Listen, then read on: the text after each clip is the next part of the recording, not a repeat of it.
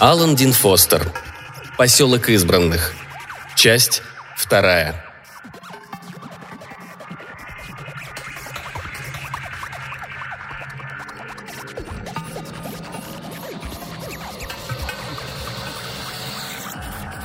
В комнате, куда его проводили, не было ровным счетом ничего таинственного.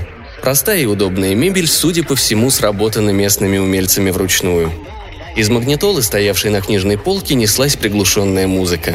Электрическая энергия, освещавшая дом, подавалась от батарей, заряжаемых ветряными мельницами. На кушетке сидела пожилая дама европейского типа и перелистывала книгу в бумажной обложке. Она подняла на вошедших глаза – Посмотрел на гостей старик, работавший за письменным столом в другом конце комнаты. Хозяевам дома было не меньше 70. «Здравствуйте. Мы с Мэри очень рады приветствовать вас. Давненько у нас тут не бывало гостей. Меня зовут Уолтер Кобанс». С этими словами старик протянул ему руку, которая, к немалому облегчению Викерса, была совершенно такого же цвета, что его собственная. «Мэри, это я», представилась пожилая дама. Харли Викерс, Юнайтед Пресс. «Журналист, значит. А ведь я читала ваши материалы в газетах, мистер Викерс», — заметила миссис Кобанс. «Если не ошибаюсь, вы много пишете о проблемах беженцев». Викерс кивнул. «Мне показалось, что писать так может лишь очень честный и отзывчивый человек». Он скромно ответил — я рассказываю только о том, что вижу вокруг. И что вы видите сейчас? В том-то и дело, что я еще не разобрался. Мягкая материнская улыбка осветила ее лицо. Вы, должно быть, очень устали, мистер Викерс. К тому же голодны и наверняка хотите чего-нибудь выпить. Я не припомню, когда у нас в последний раз были гости к обеду. Полагаю, если вы отважились проделать весь этот нелегкий путь, мы просто обязаны помочь вам разобраться во всем, верно ведь? Придется вам воспользоваться нашим гостеприимством». Он ответил ей улыбкой. Репортерский нюх подсказывал ему, что здесь кроется какая-то тайна, но опасность – вряд ли. Да и опротивило ему питаться одними консервами. «Подчиняюсь вашему желанию». «Садитесь, пожалуйста». Она похлопала по диванной подушечке. «Вот сюда, поближе ко мне», ее супруг в это время скрылся в глубине дома и вскоре возвратился с тремя высокими бокалами. Один из них он протянул гостю.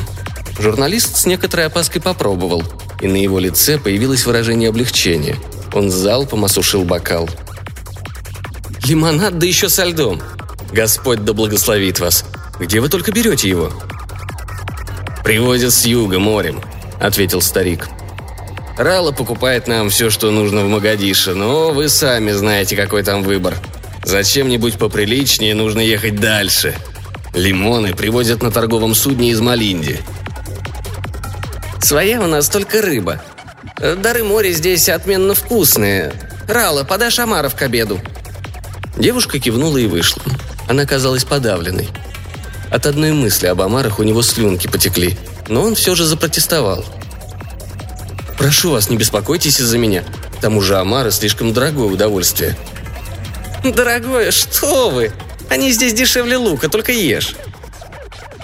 У Ралы даже лицо изменилось, когда вы сказали насчет обеда. Что с ней? Не любит омаров? Ему ответил старик. «Не в восторге. Впрочем, это дело вкуса. Все зависит от того, к какой еде привыкаешь. Что до меня, я никогда бы не смог присытиться такой пищей. Горло у него пересохло, захотелось еще холодного лимонада. Глаза начали слепаться, он потер их и продолжал. «Вы обещали ввести меня в курс дела, миссис Кобанс. Мне бы очень хотелось получить информацию и выслушать ваши объяснения. У меня к вам множество вопросов. Что это за поселок и почему его обитатели называют себя избранными?» Почему кожа у них зеленого цвета и каким образом вы сами очутились здесь?» Супруги обменялись взглядами.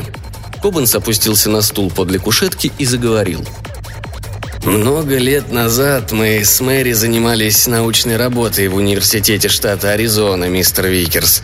Проводили исследования в новаторской и пока еще спорной области. Так что доводилось работать и вечерами, и, и вкладывать в опыты собственные деньги – Когда мы попытались опубликовать полученные результаты, мы столкнулись с непрошибаемым скептицизмом, а то и просто откровенным неприятием. В науке так часто бывает, как, впрочем, и вообще в жизни. Но мы не отступились от своей теории, хотя университетские власти отказали нам в материальной поддержке и были вынуждены уволиться. Надо вам сказать, мистер Викерс, что наши научные интересы лежат в области производства пищевых продуктов. Мы много думали над тем, как помочь населению беднейших стран, где значительную часть территории занимают бесплодные пустыни. Именно поэтому мы и начали работать в Аризоне, где была возможность экспериментировать с типичными для пустынных регионов культурами. Жожоба, к примеру. И вот наступил момент, когда мы осознали, что идем неверным путем, который до нас протарили поколения ученых. Мы взялись за дело с другого конца, но прошло еще целых шесть лет, прежде чем мы разработали принципиально новый метод, позволяющий избавить человечество от угрозы голода. И вновь наградой нам были непонимание и жестокость, а в обстановке травли, мистер Викер, заниматься наукой невозможно. Мы решили подыскать себе тихое местечко, пусть даже в самой глуши, лишь бы никто не мешал нам осуществлять на практике свои идеи. Во имя людского блага, разумеется. И мы приехали в эти края, где наша помощь необходима, где Рала и ее земляки буквально умирали от истощения. Нашу деятельность здесь поддерживают состоятельные и весьма дальновидные люди из штата Аризона. Благодаря им мы имеем возможность продолжать опыты – Чуть позже я назову вам имена, мистер Викерс. Они пригодятся для вашей статьи». «Вы считаете, я должен написать статью?» – пробормотал Викерс. Все эти россказни были не лишены интереса. Однако до сих пор старик ничего не сказал о главном и даже не потрудился ответить на заданные ему вопросы. Значит ли это, что он намеренно ходит вокруг да около? Или все дело в обычном старческом многословии? Он снова протер глаза. Только теперь он почувствовал, как измотала его бесконечная и утомительная поездка. Того и гляди уснет прямо тут же. «Должны, мистер Викерс», — ответил ему старик. «Вы непременно должны написать статью. Мы с Мэри считаем, что настало время поведать миру о нашем открытии. Если бы я верил в предзнаменование, то сказал бы, что ваше появление здесь – это перст судьбы. Мэри читала ваши работы, и у нее сложилось самое лучшее мнение об их авторе, а для меня ее слово много значит. Итак, именно вы расскажете людям о наших скромных достижениях в этом забытом богом уголке Земли. Во всяком случае, мы сделали все, что могли». «О чем это вы?» – осведомился Викерс. «Может, вы придумали новую религию?» Я видел этих туземцев нагишом, когда подъезжал к поселку. Но песнопениями сыт не будешь. Кобанс хитро улыбнулся, а его жена рассмеялась довольным смехом. «Ах, мистер Викерс, песнопение – это внешняя сторона, не имеющая никакого отношения к самому процессу».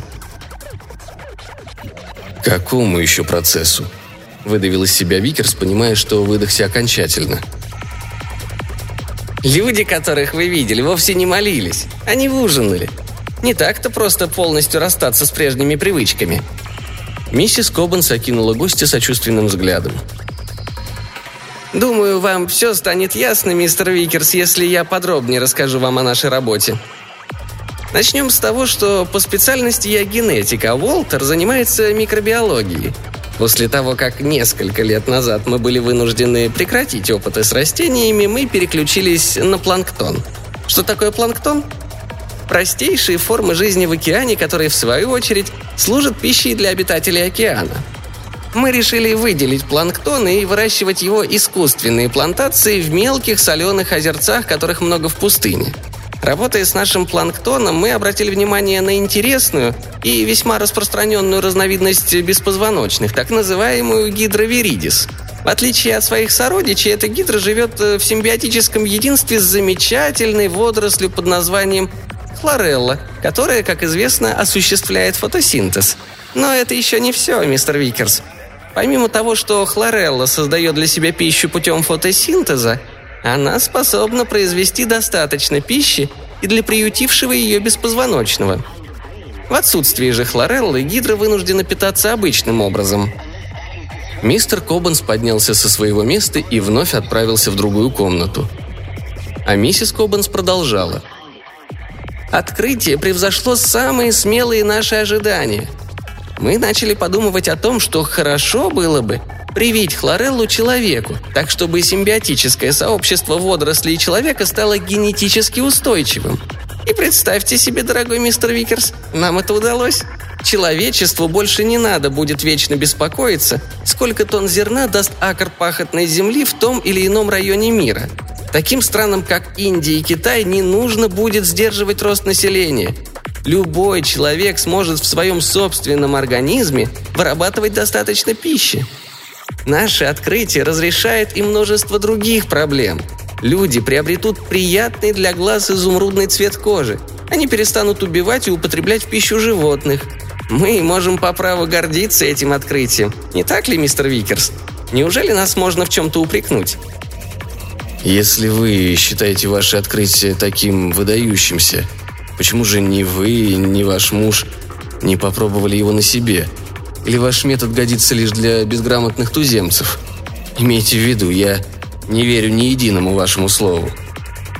Было бы по меньшей мере странно ожидать, что репортер вашего класса и при вашем знании жизни поверит в столь необычную историю, не получив веских доказательств. И вы получите их, мистер Викерс. – заявил Кобанс. «Что же касается вашего вопроса, вынужден огорчить вас. После 50 или 55 лет мы пока еще не установили точный предел. Организм человека теряет восприимчивость к водоросли. Она попросту не приживается в подкожном слое. Возможно, это обусловлено возрастными изменениями кожного покрова, так как у более молодых испытуемых не возникает трудностей с адаптацией водоросли – очень важно, что привитая взрослому хлорелла передается по наследству его детям. Недавно мы обнаружили, что для фотосинтеза хлорелле даже не требуется солнечный свет. Она производит свою пищу и при искусственном освещении. А это значит, что при желании человек может подкрепляться и ночью. Викерс откинулся на подушку, борясь с дремотой.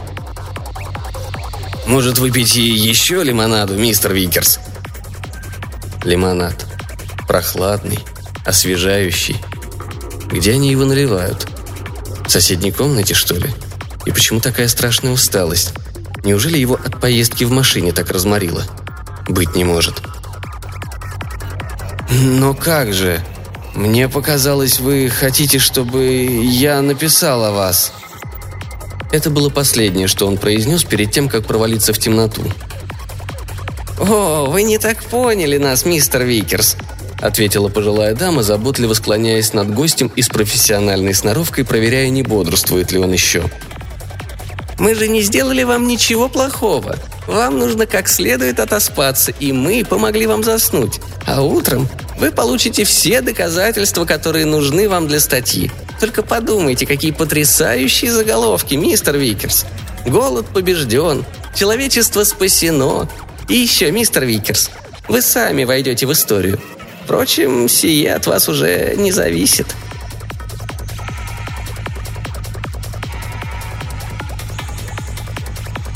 Его разбудили лучи солнца, пробивавшиеся сквозь шторы. Он лежал в самой, что ни на есть настоящей постели с матрасом и свежими простынями. В смятении он вспомнил прошлый вечер. Лимонад, пение гимнов, добродушные старички, еще что-то таинственное и зловещее, тяжелый дурман, забытье – он рывком сел на постели. Слава богу, повреждений нет, ничего не болит. Осторожно согнул руки, затем ноги. Все в порядке. Единственное, что беспокоило его, какое-то раздражение на правом предплечье возле локтя. Он взглянул на свою правую руку и не смог сдержать вопль ужаса. На пороге возник обеспокоенный Уолтер Кобанс. «Как вы напугали нас, мистер Викерс? Что-нибудь случилось?» «Случилось? Вы посмотрите на меня!» Кобанс окинул его заинтересованным взглядом. «Очень приятный оттенок, мистер Викерс, если вы хотите услышать мое мнение». Викерс со стоном раскачивался на постели, обхватив голову руками. «Но почему я? Почему именно я? Зачем вы сделали это со мной?» «Успокойтесь, мистер Викерс. Вы же сильный человек. Только сильный человек смог бы выдержать в Африке столько лет, сколько провели здесь вы. Выдержите эту пустяковую операцию. Кстати, ваш прежний цвет кожи, добавлю, совершенно ненужный вам, возвратится стоит вам провести несколько недель без солнечного света. А теперь вспомните наш вчерашний разговор. Не вы ли утверждали, что не верите ни единому нашему слову? Мы с женой пообещали предоставить вам самые убедительные доказательства своего открытия. Когда вы возвратитесь в свою лондонскую редакцию – Доказательства будут вам просто необходимы, иначе вам никто не поверит, мистер Викерс. Но после того, как вы неделю, потом месяц не возьмете в рот ни крошки и будете прекрасно себя чувствовать без еды и питья, лишь греясь на солнышке, вот тогда вам поверят даже те профаны, что осмеивали наши опыты. Им придется поверить, ибо лучшим доказательством будете вы сами, мистер Викерс. А побочные эффекты вы знаете? Какие еще сюрпризы вы мне приготовили? Мы не первый год изучаем симбиоз водорослей и человека, и никаких отрицательных последствий для человеческого организма пока не обнаружили. Вы бы даже не почувствовали никакой перемены в себе, если бы не этот цвет кожи. Впрочем, нет, есть кое-что. Помните, вы заметили, как неприятно подействовала на Ралу просьба подать на обед омаров? Вы тогда еще подумали, что она не любит омаров – очень скоро вы сами обнаружите, что одна мысль о еде вызывает у вас тошноту. Вы сможете употреблять внутрь только минеральные добавки и совершенно безвкусные витамины. Как видите, наш метод питания пока еще не на 100% удовлетворяет потребности человека. Викер облизнул губы и с убитым видом отозвался. «А если я люблю есть, тогда что? Если я не желаю отказываться от омаров, от бифштекса и жареных цыплят?» О, это удовольствие низшего порядка. Скоро вы сами поймете преимущество новой жизни. Никаких проблем с едой. Не надо думать о том, что вы будете есть завтра, мистер Викерс.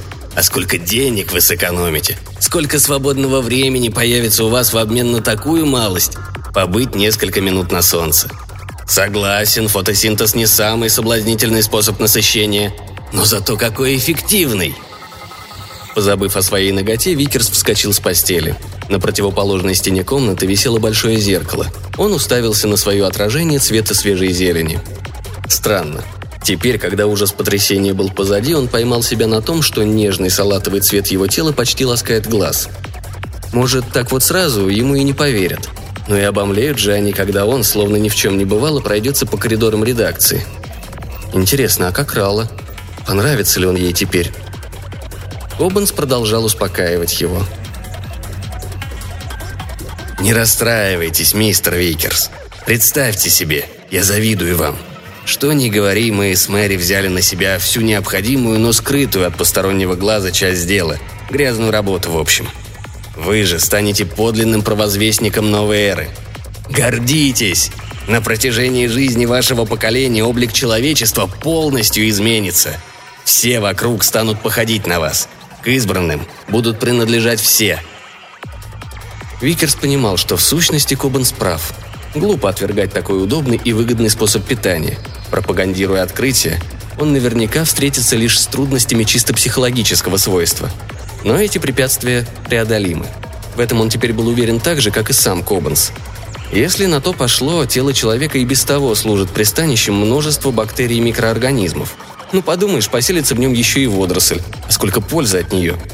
Нет, цвет и в самом деле очень приятный, окончательно решил он.